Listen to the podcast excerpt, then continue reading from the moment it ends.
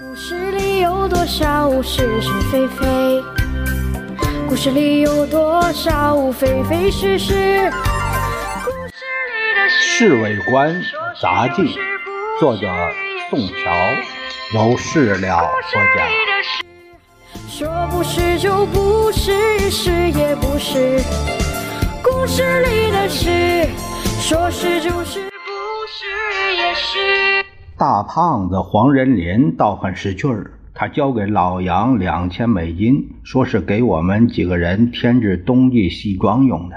虽然每个人分到两百美金，但多少也是一笔收入。金国一大早跑来见先生，他满脸都是笑。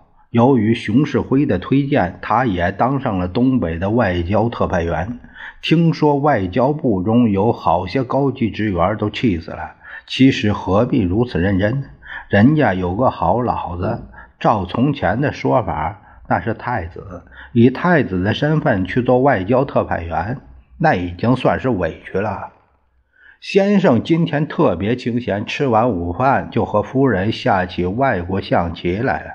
对于这玩意儿，我看也看不懂。他们一连下了三盘，头一盘大概是先生输了，因为他不断的搔耳抓腮。可是他赢了第二盘、第三盘后，大为得意，对先生说：“达令，我发现下棋和一个人的军事天才是有连带关系的。”我刚才第一盘输给你，就等于我在抗战初期所采取的焦土抗战的战略，牺牲大而成就小。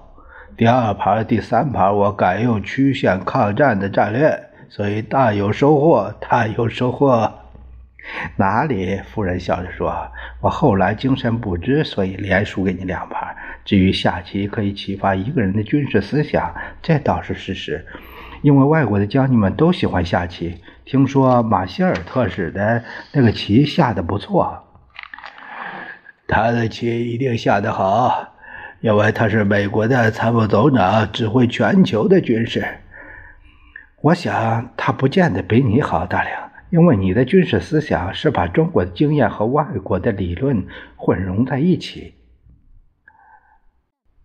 夫人不知道为什么把先生大捧一气。先生站起来，伸伸懒腰，笑嘻嘻地对夫人说：“ 中国有句老话，慧眼识英雄。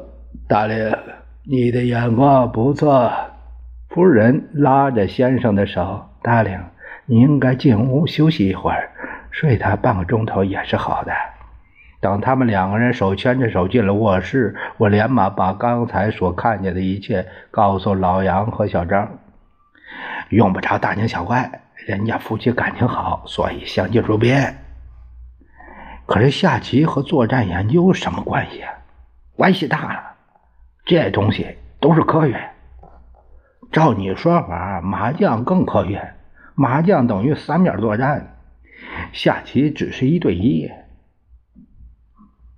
你怎么不提沙县呢？那最最科学的赌博。当然，沙蟹是科学。我听陈秘书说，美国人写了好些怎样打沙蟹的书，可惜我不懂英文，不然一定买几本来研究研究。老杨一本正经地说：“故事里的事，说不是就不，